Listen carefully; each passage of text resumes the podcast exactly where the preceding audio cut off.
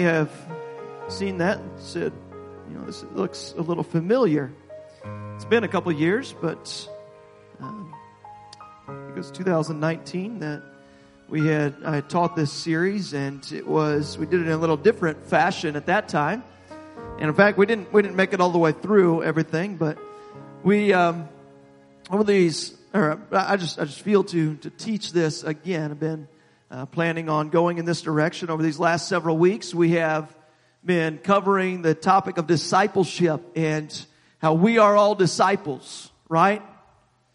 Every one of us is a disciple. What is, what is a disciple? We had, anybody remember what a disciple is? Think, a follower of Jesus. Yes, a follower of Jesus. Somebody who would be, what, I'm sorry, what was that?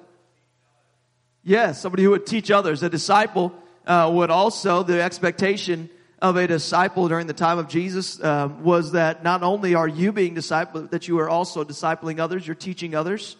And that was the expectation. Uh, a disciple, what that word really means is to somebody who is learning, is a student. A disciple is a student. Somebody who would, uh, I guess how I defined it, um, is in the context of, of a disciple of Jesus Christ is it's a disciple is somebody who is willing to let Jesus change what's important to us. That's how uh, I think if you just narrow it all down, narrow everything down, if, if you have things that need to be changed, if you're disciplable, if you are a disciple, then you would still allow, you're still teachable, you still have a teachable heart, and as God would prompt you, or as the, as the word re- is revealed to you, you would allow your thoughts and what's important to you change because you're a disciple. And so, uh, as, as, was pointed out, part of that, uh, part of being a disciple is that we also uh, are, are, called to disciple others, called to teach others, called to um, called to be witnesses of Jesus Christ. That is part of the expectation of us as Christians is that we would be uh, evangelical, that we would evangelize this world Amen. There's a reason for it because heaven's real, hell is real, and we have an opportunity here not just for ourselves, but to reach somebody else. Amen. And so tonight, this is the beginning of, um, of a, a home Bible study that we're just going to be covering here and on our Wednesday nights. And um, you receive that index card.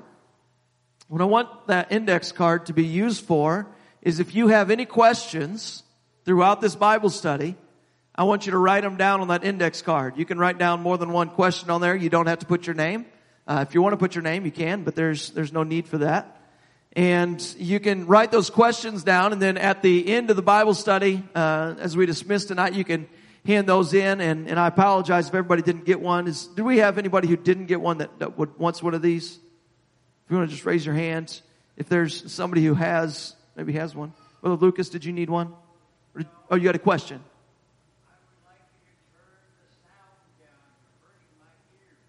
I'm sorry. We, will uh, we, uh, if we need to, we can, I guess we can do that. Sounds good up here though. All right, we can, uh, so if we have any of these index cards, then, um, or that somebody needs, then maybe you could just, uh, write down. If you don't have one, you can just write down on any piece of paper and you can turn that in and we'll get to those questions. And so, uh, we will probably compile those questions for a couple of weeks and, and then we will, we'll just kind of pause and I'm going to address some of these questions that you might have. And so, the idea with this is that you can take this. We have these Bible studies, in fact, in our bookstore that you can, you can go and pick up. This is the teacher's handbook for it. Um, and you can you can pick up these Bible studies in our bookstore. Uh, and uh, don't apologize, don't remember the exact cost of it, but it comes with this teacher's handbook. Comes with these student handouts. You don't have to have the student handouts to teach it, but uh, you can get some of those. And then you'll also get a chart. And what you're going to see on our screen tonight, uh, maybe, is uh, is the the what is a flip chart, a physical flip chart that you would also get. You'll see the um, you'll see the charts or the slides for those. If we don't get it up there, that's all right.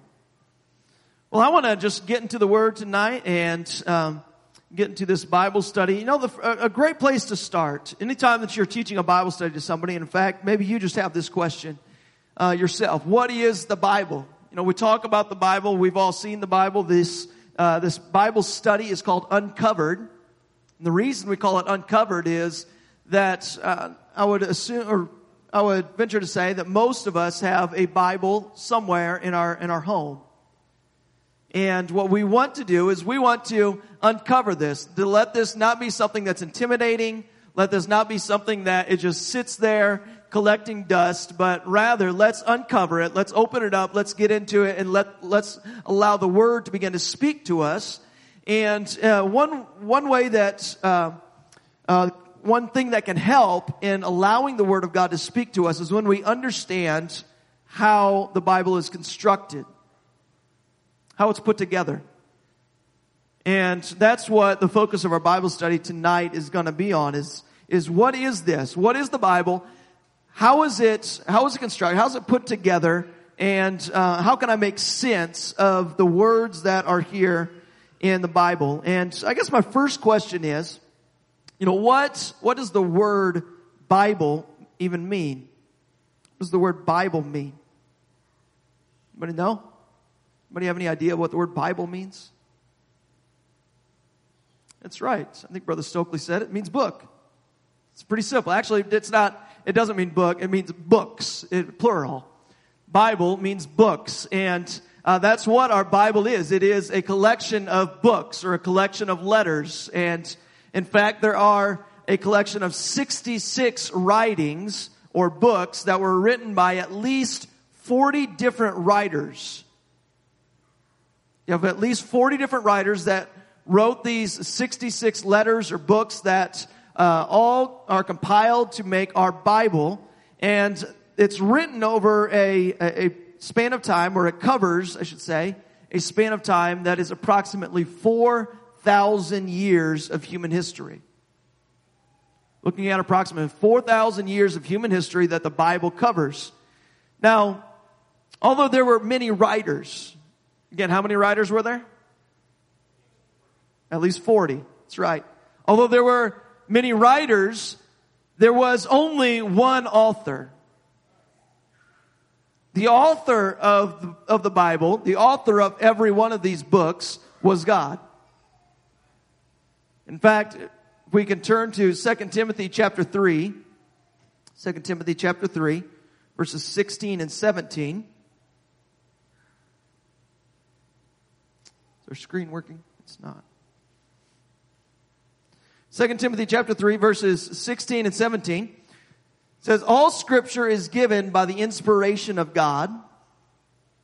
It's profitable for doctrine, for reproof, for correction, for instruction in righteousness, that the man of God may be perfect, truly furnished unto all good works. All scripture, every word in this scripture is inspired or it's, uh, it's, it's given by the inspiration. It's inspired. It is that word in the, in the original uh, definition of that word would be that God breathed it. This scripture is God breathed or God spoke this in, in a manner, maybe not audibly, but, but God gave this word to man. And, and man was the writer of it, but God was the author of it. And so, we have the Bible, these 66 books that are divided into two different sections. Right? We have two different sections of the Bible. Do we have the Old Testament and the New Testament. I asked just a minute ago what the word Bible means. I'm going to ask again, what, what might the word testament mean? Does anybody know what testament, what that word means? We're going to try to be interactive in our Bible study here tonight. Letter was, a, we got some, uh, some good guesses here. Letter, it's, anybody else have any ideas? Testament?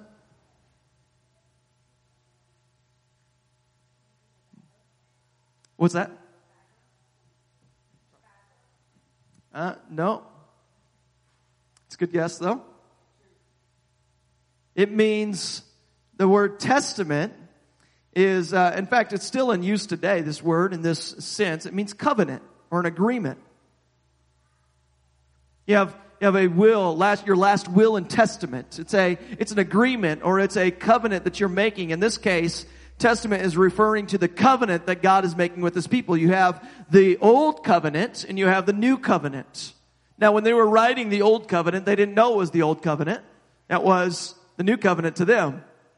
They were writing the, the word as it was inspired to them, but, but once we get to a new covenant that God has with his people, a new way that God is dealing with his people, then we have, we, we uh, categorize it in these two sections of the Old Testament and the New Testament. And so, both of the Old and the New Testament, they, um, both of them can be divided or they have been divided into sections for our clarity. We have, in fact, five different sections for both of these, uh, both the Old Testament and the New Testament. Now, the Old Testament, um, I guess before we get into the sections, I'll just mention that the Old Testament has 39 books. It's 39 books that are uh, included in our Old Testament. The New Testament, anybody no, 66 minus 39. Anybody do the fast math? 27. That's right. Or you could just look down at your paper and see it says 27. The other way that I, uh, I was taught to remember that, and it's always just stuck in my brain, that uh, if you take old, how many letters are in the word old? Three. How many letters are in the word testament? Nine. You have old, testament, three, nine. There's 39 books in the Old Testament. If you take three times nine, what do you get? 27. There's 27 books in the New Testament. And so that's just one way I was taught that at a young age. It's just stuck with me. But I want to get into the five different categories or five different ways that the Old Testament is split up in these 39 books. We have the first section of books is the law. And you can write there the number one under Old Testament. You have the law. Is that very first section of books. And this includes the first five books of the Bible. Genesis, Exodus, Leviticus, Numbers, Deuteronomy. You have those five books are the law. There can, you might also hear uh, hear the word Pentateuch, and uh, I don't, I don't have this up here, but you can just, just remember that word, Pentateuch. Pentateuch, uh, means fivefold vessel, and that's, uh, that would be the way that they would refer to as the first five books, the fivefold vessel, the five books of the law. This, um, that's, that's the first section of the Old Testament. Then we get into the historical books. Section number two is the books that tell of the history of the people of Israel. Now, the law, some of that also, we're, we're getting some of the history of the people of Israel. But uh, what we're really getting here is once they're a nation of Israel, uh, what does, um, you know, what, what's taking place in, uh, in, in, their country and in the way that their kings are handling themselves. And so, um, not just the kings, but even preceding them, we get Joshua and Judges. They precede the kings the way that uh, they ruled or that God ruled through them.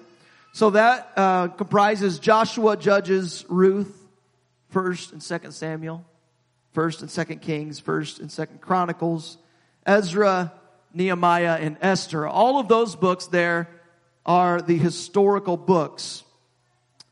The next section, next section that we get into is the poetic books. You have the poetry, books of poetry. And as you're reading through some of them, you may not think that it so much sounds like poetry. Um, there's different forms of poetry that are used. Many of these are uh, just very uh, foreign to us. The, the format of the poetry, you wouldn't necessarily uh, read Job today. That kind of poetry. Uh, I guess maybe some some people like reading depressing poetry for some reason, but uh, that's what Job is a very long form of poetry, and you see the conversations that are taking place between him and his friends and him and God. And so uh, it's it's written in the form of of a an ancient um, form of poetry. And so you have Job, Psalms, Proverbs, uh, Ecclesiastes, the Song of Solomon. All of those comprise uh, the poetic books of the Old Testament. And then we get into Isaiah, Jeremiah, Lamentations, Ezekiel, and Daniel. These next, uh, next five books are the major prophets. Major prophets. I know, I'm sorry, the words are so small up here on this chart. If you're trying to uh, copy that, I apologize. But the major prophets um, is this next book, and then or next section, and then we have finishing it out. We have 12 books left in the Old Testament. All 12 of those books fit into the category of minor prophets. Now, true or false? The major prophets are more important books than the minor prophets. It's false. It's not that they're more important, not that they are more inspired, not that they are more major in any way other than the fact that they are much longer in nature. The, there's much more to the books, um, to those five books than there is in the, the minor prophets. And so we still get we still get uh, God inspired prophecy, God inspired uh, men and uh, who, who are writing these minor prophets, but we see the in, in length that the major prophets are much longer. And we could break these out a little bit more. I'm not going to uh, necessarily do so, but you can see some that uh, focuses on Judah, some of it focuses on Israel. We could break this out a little bit more, but these five categories uh, are, are a good way to categorize our Old Testament. Then we get into the New Testament. The New Testament also has, we could break it into these five different categories. Again, 27 books in our New Testament. The first section of books in the New Testament, Matthew, Mark, Luke, and John. What are these four books? What are they, what is the category that they fit into? The Gospels. That's right. We have the Gospels that are Matthew, Mark, Luke, and John. The Gospels is where we see the story of Jesus Christ when Jesus was here on earth. That's where we see the story. We see everything, all the ministry. We see the birth of Jesus. We see the ministry of Jesus. We see the death of Jesus. We see the resurrection of Jesus. We see the ascension of Jesus. All of that takes place in the Gospels. Matthew, Mark, Luke, and John.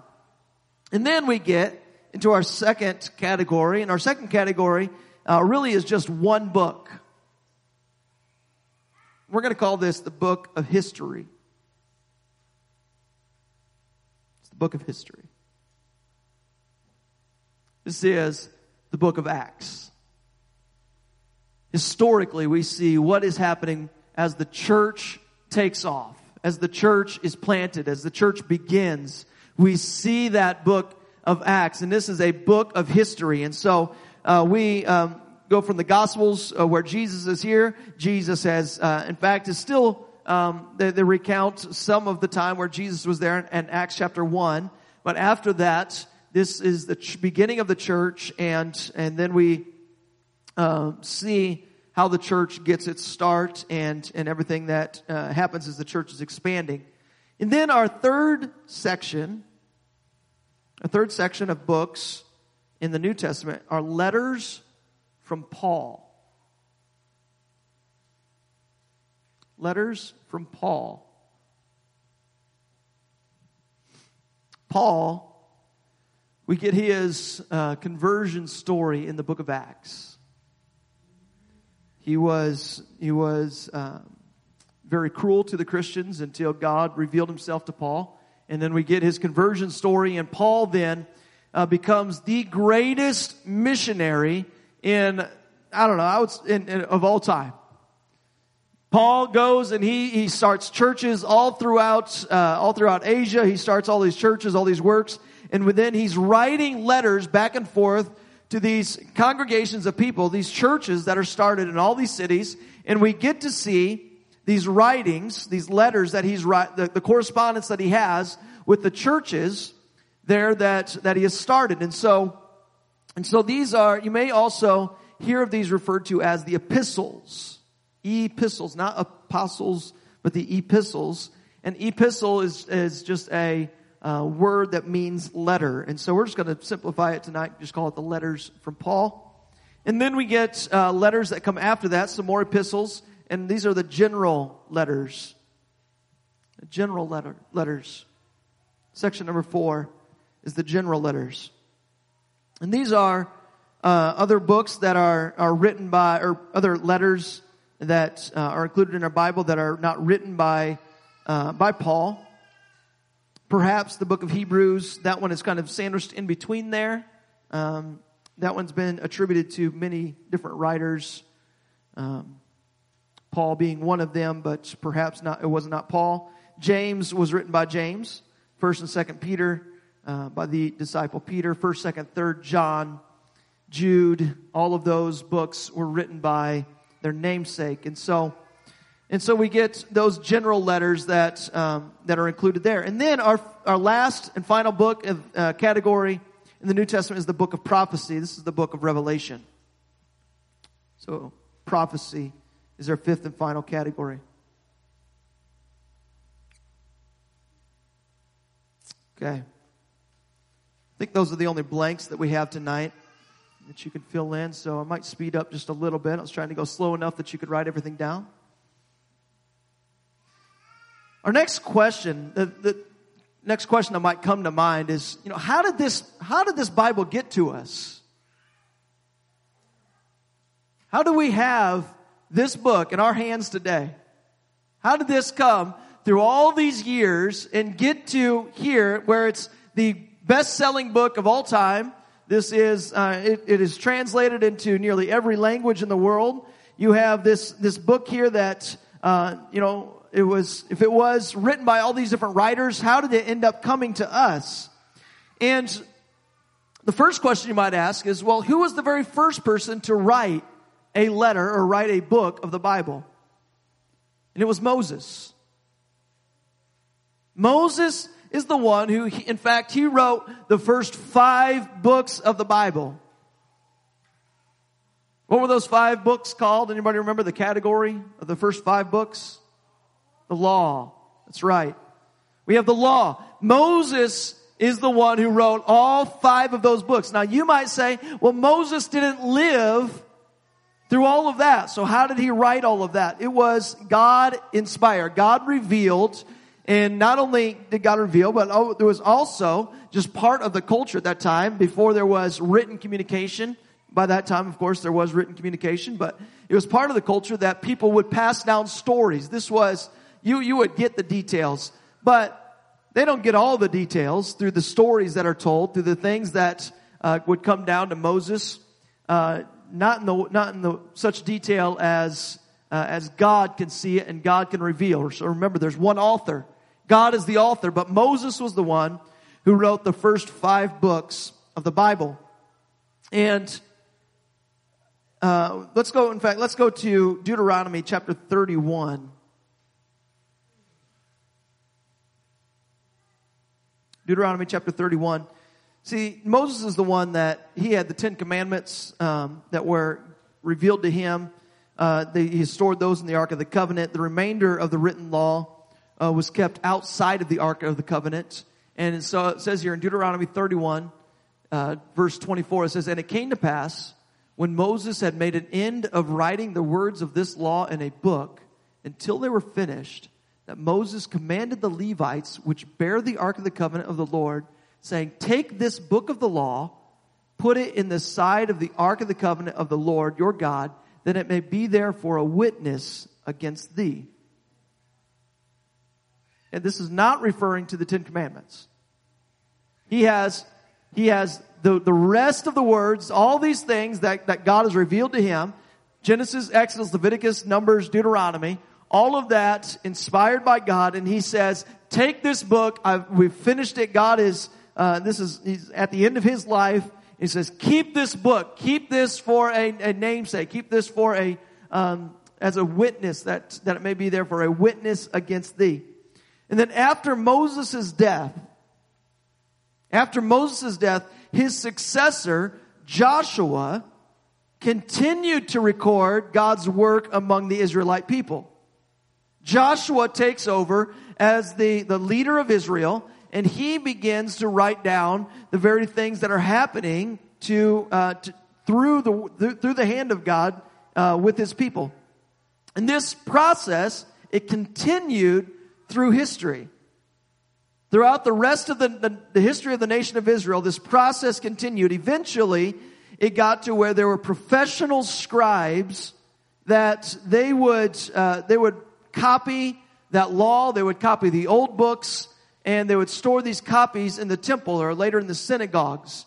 They would copy this down, uh, word for word, all the words of Moses, all the words of Joshua, all the words of, uh, of the rest of the writers as they continued down.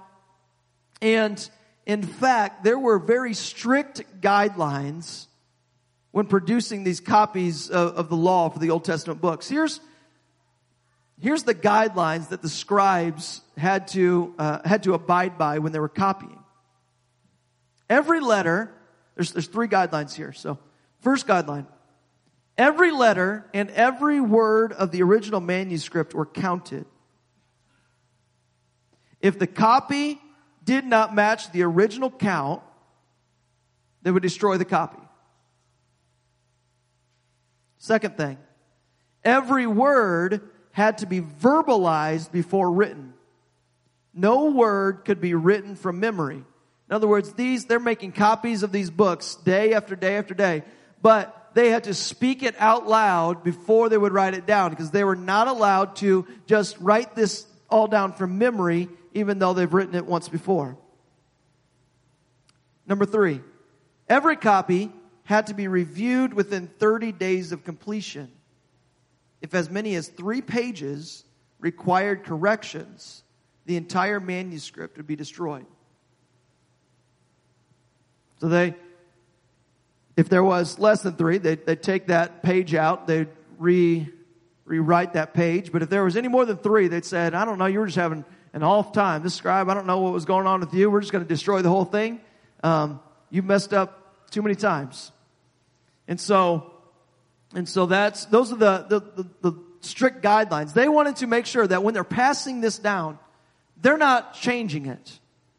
They're keeping the very words, word for word, exactly how it came from God, how it came from the original author to the first writer. They want to continue that word. In the history of translation, we see this uh, continues down. In fact, uh, we uh, it was discovered. I should have written down the time. I think it was in the seventies. Could be wrong on that, but the, the Dead Sea Scrolls were discovered. I'm sorry, not in the seventies. I was way off on that. I do have the date here. 1947. 1947, the Dead Sea Scrolls were discovered, and uh, this is in the, the Dead Sea um, region, and they were discovered by a little shepherd boy who uh, who uh, found these in a cave, and these were scrolls that had not been touched for thousand uh, over a thousand years. They dated back, some of them dated back to 1900 years old. In fact, they just found they just found some more over the last couple of months, uh, and, uh, and, and you have some fragments of, of those as well that they are uh, still translating today. But these these scrolls, one thing that's very interesting is they found these scrolls, ancient scrolls. What's I mean, you you can understand that if we have these rules of copying it from here to there, from, you know, every every copy, um, maybe some little things get changed, right? Any book. Any book. Some little things might get changed here and there. Even with very strict guidelines, you would think that things here and there would change. And so the Bible that they had at the time that the, uh, that the Dead Sea Scrolls uh, were were found. The oldest copy that they had was was only a couple hundred years older than the copy that they had. When they found these Dead Sea Scrolls, it brought them back hundreds of years, back 1900 years and what was so interesting is that there was one uh, that was almost a, a complete copy of the book of Isaiah. Almost a complete copy of the book of Isaiah. And over 95% of the text was exactly word for word, spelling for spelling, letter for letter, the exact same as the book that they had at that time. The 5%, the only differences in those 5% were some spelling variations in some words. So these books, when they went back thousands of years or over 1900 years, and, and got a copy of something that was that old, we see how this was copied from one uh, generation to the next, and it was very meticulously, they did not want to change this. They did not want to alter this in any way. And it's been proven more than, more so than any other book in the world that, that this has stayed very true to its original content that was given by God. Amen. So this is uh, how we get the book that we have today. That's how this has been translated throughout the generations. It's come down to us today. And so the question is, has it been lost in translation? I don't believe that it has been lost in translation. I believe that uh, that it shows we're it, it's it's proven through uh, these these discoveries of very ancient texts that this is very true to the original word that came to the, the original writers. Amen. Next question. The next question that perhaps we should ask is, should we trust the Bible? Should we trust the Bible? I understand that that's a very loaded question, you know, depending on your context, depending on where you're coming from. If I'm sitting here in a room full of, of Christians, the answer is probably yes. We should trust the Bible. If you're sitting across the table from somebody who is who does not was not brought up in church, uh, whether they um, or maybe they're just uh, just not uh, trusting of, of what we have today, and and you know maybe their answer might be a little bit different. But I want to I want to talk about why we can trust the Bible. I would say, I will say this: it takes faith to conclude that God has divinely orchestrated the assembly of the Bible. It takes faith. You can poke holes in it if you want to. But I choose to have faith that God has inspired this, that God has, has had his hand on this throughout the years. And so, if you're going to sit across the table and try to argue with somebody, if they, if they don't have faith to believe it, then they're going to be able to poke holes in whatever argument you have. But I do believe, I do believe that we have evidence to support the claim that the Bible is trustworthy. One question that maybe we uh, uh, should, you know, any kind of a, a biblical or a scripture uh, scriptural text should uh, should answer is, you know, how did we get here? These are just some questions that that I think that's any kind of a an authoritative word from God should answer these kind of questions. How did we get here? And you can see Genesis 1 1. It tells us, how did we get here? In the beginning, God created the heavens and the earth. In the beginning, it came from God. Another question. Who am I? Who am I? And, and we can get the answer right in the Bible. It says that we were formed in the image of God. We were created in God's image, that God is the one who formed us and created us. That's who I am. I am a living soul because God breathed into man and made me a living soul. Okay? So we get the answers to these questions. Uh, and, and you would expect that if this is a manuscript or if this is a word that came from God Almighty, you would expect for the ans- these answers to be in that kind of a book. And we have them. How about what should I do with my life? That's a very big existential question. What should I do with my life? In fact, 1 Corinthians 6, I don't think I have this in the, uh, on our slides, but 1 Corinthians 6, 19 and 20 gives us an answer of what should I do with my life. It says what? Know ye not that your body is the temple of the Holy Ghost, which is in you, which you have of God, and you are not your own? For you are bought with a price. Therefore, glorify God in your body and in your spirit, which are God's. That's what we should do with our life. We should glorify God in every aspect of our life. Our body, our spirit, everything should be a, should be done as a glory unto God. And we could, we could pull out scripture after scripture that would tell us what we should do with our life. That's just one. How about, is there something after this? The Bible answers that. There is an afterlife. It describes the afterlife for us. Jesus, in fact, talks about what comes after this here on earth. And so those are some questions that if this is a divinely inspired word from God, then uh, we would expect it to answer these types of questions. How about should I trust the Bible? Um, I just, I believe that the Bible works. It works. Psalms tells us that the law of the Lord is perfect, converting the soul. It works. I've, I've had times in my life where you just need to read, I, I pick up the Bible and it converts my soul. Well, it changes something in me. It converts it from uh, despair into joy or to hope. It converts it from uh, from a place of uh, of sadness into joy. It can comfort. It can bring comfort. It will convert the soul. Not only that, but it can convert. It can convict a uh, somebody who is lost in sin and convict them to the point where they are converted. Their soul is converted to a point of salvation. It works. The Holy Scriptures in 2 Timothy 3.15 says the Holy Scriptures which are able to make you wise for salvation. They are able to make you wise for salvation. Amen. The Bible also has and will continue to survive the times.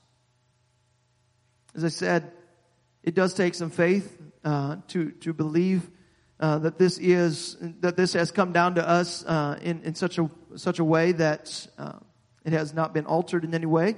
But I, I have faith. I do believe that the Word of God even tells us Matthew twenty four. It says, "My words will by no means pass away." This word is not going to, it's not going to be destroyed. Now, wouldn't, wouldn't you question or wouldn't you think that if this word, this, if this Bible here is the divine word of God, that the devil would try his very best to destroy it, right? That he would try to discredit it. He would try whatever tactics he can to get rid of this word of God. If this is the word. But you say, but so, so why is it here today? Well, the devil, he's not going to win that battle. He's, he will not win that battle, although he has tried his hardest to do so. There have been country after country, governments after governments, and, and institutions throughout history that have tried to destroy the Word of God. They've had book burnings, they've had bannings, they've had uh, so many times where this word, there's still countries today where this is illegal to be in their country. Why? Because the devil will fight his hardest to go against and to stop this from getting into the hands of people. I'm thankful that we have the freedom today. I'm thankful that we live in a country where we have the freedom to have this. Amen. In fact, there were hundreds of years where the church where the church was keeping this out of the hands of people. That's the reality of it. I'm thankful that I live today where I can have this in my hands. Where the Catholic Church doesn't have it, doesn't have it uh, anchored to a to a pulpit in the church and nobody else is able to have access to it. No, I'm thankful that we today have access to this Word of God. Amen. Last question about should we trust the Bible? It, I, I believe we should trust it because of the fulfillment of prophecy. We see the fulfillment of prophecy that comes to pass. Prophecies that took place in the Bible. In fact, there are approximately 2,500 prophecies in the Bible. 2,000 of those, approximately 2,000 of those, have already been fulfilled. That means there's about 500 more to be fulfilled. Some of these prophecies some of these prophecies we could look at, they included very precise details regarding future world kings, future nations that would arise and fall.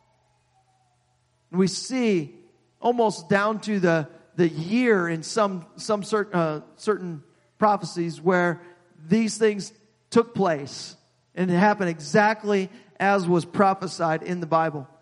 And I think some of the most convincing prophecies are the ones that were fulfilled about the birth, the life, the death, the resurrection of Jesus Christ. You have over 300 prophecies that Jesus Christ alone fulfilled. Things that were prophesied about his birthplace. Micah 5 2 tells us that he would be born in Bethlehem. We know that that book was written long before Jesus was ever born, and, and it took place exactly as was prophesied. He was born in Bethlehem told of his manner of birth, that he would be born as a virgin, and Isaiah tells us that. Isaiah also tells us that his mission would be to set captives free from sin. And that's exactly what the mission of Jesus Christ was. Psalm 78 tells us that he would teach in a format that was of, of parables. His teaching style would be in that way.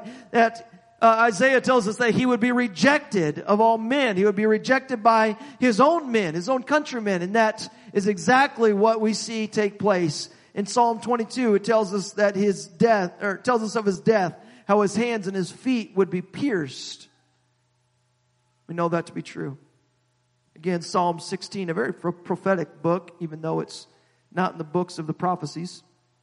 But it tells us in Psalm 16 that his body would not be left to decay, he would resurrect. See, the fulfillment of prophecy is another reason that we can trust the Bible as the divinely inspired Word of God. The last question I want to just answer in this, this Bible study here tonight is, um, is just where should I start? Where should I start in, in reading the Bible? Or maybe I could ask you tonight, where should you restart reading the Bible? This is not a, a current habit, if this is not something that you're doing right now, then where can we start? First question, or first, uh, first thing I just want to address is, is choosing the right Bible. Choosing the right Bible.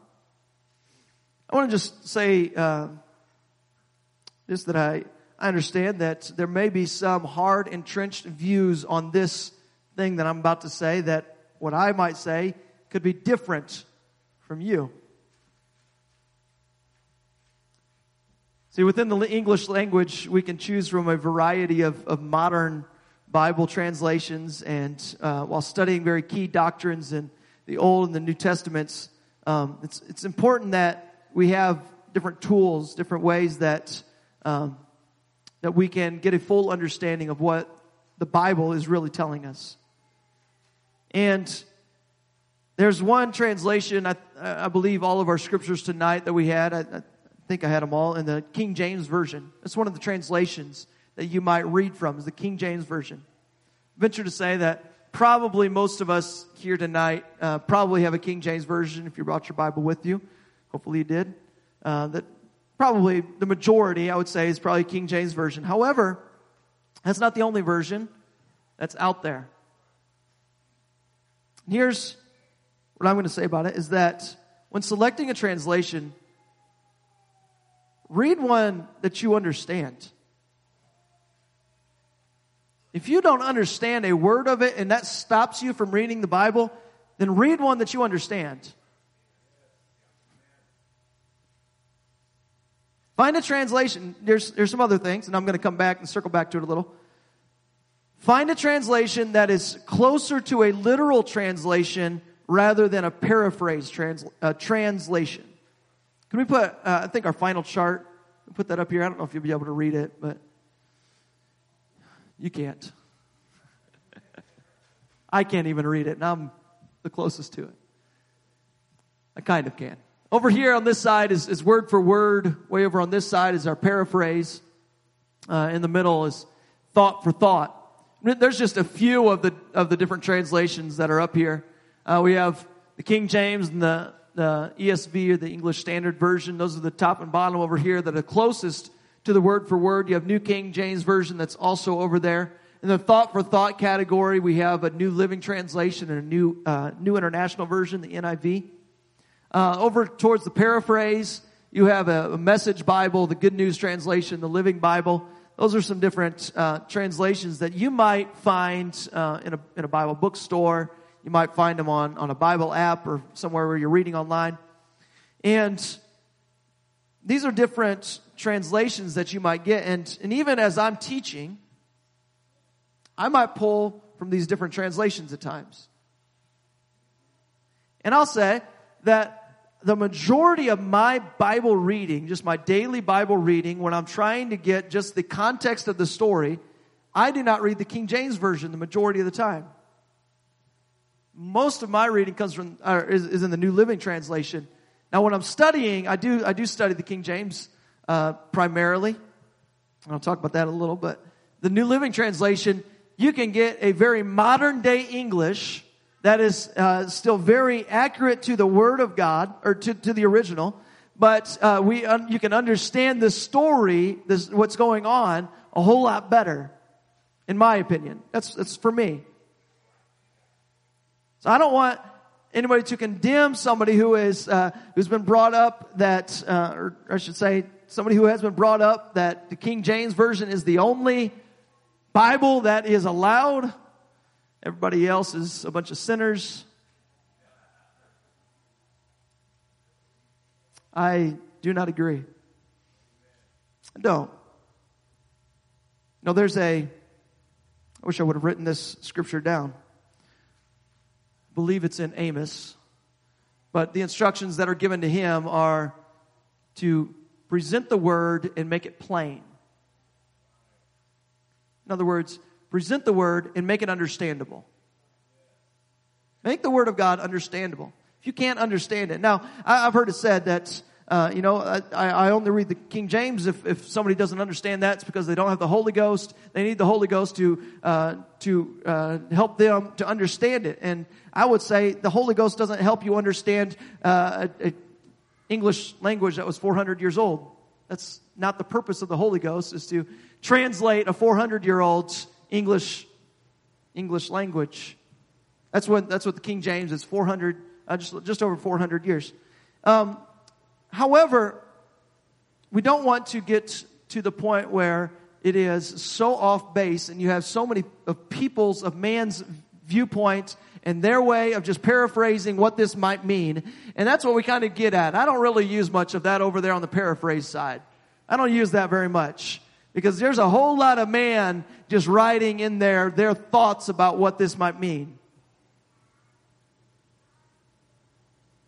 But I, I want to make it plain. I want to make it uh, easily understood. And so, uh, and so that's why I, I, do use some different translations. A lot of times, I still do stick to King James. Um, and a, a, big reason for that is that uh, it is very close to the very word for word. There's some others. E, uh, the ESV would also be a very word for word. The um, probably even closer to a what any charts that I ever look up. Something that would be even further to the left than than both of those is the uh, NASB, the North American um, Standard Bible.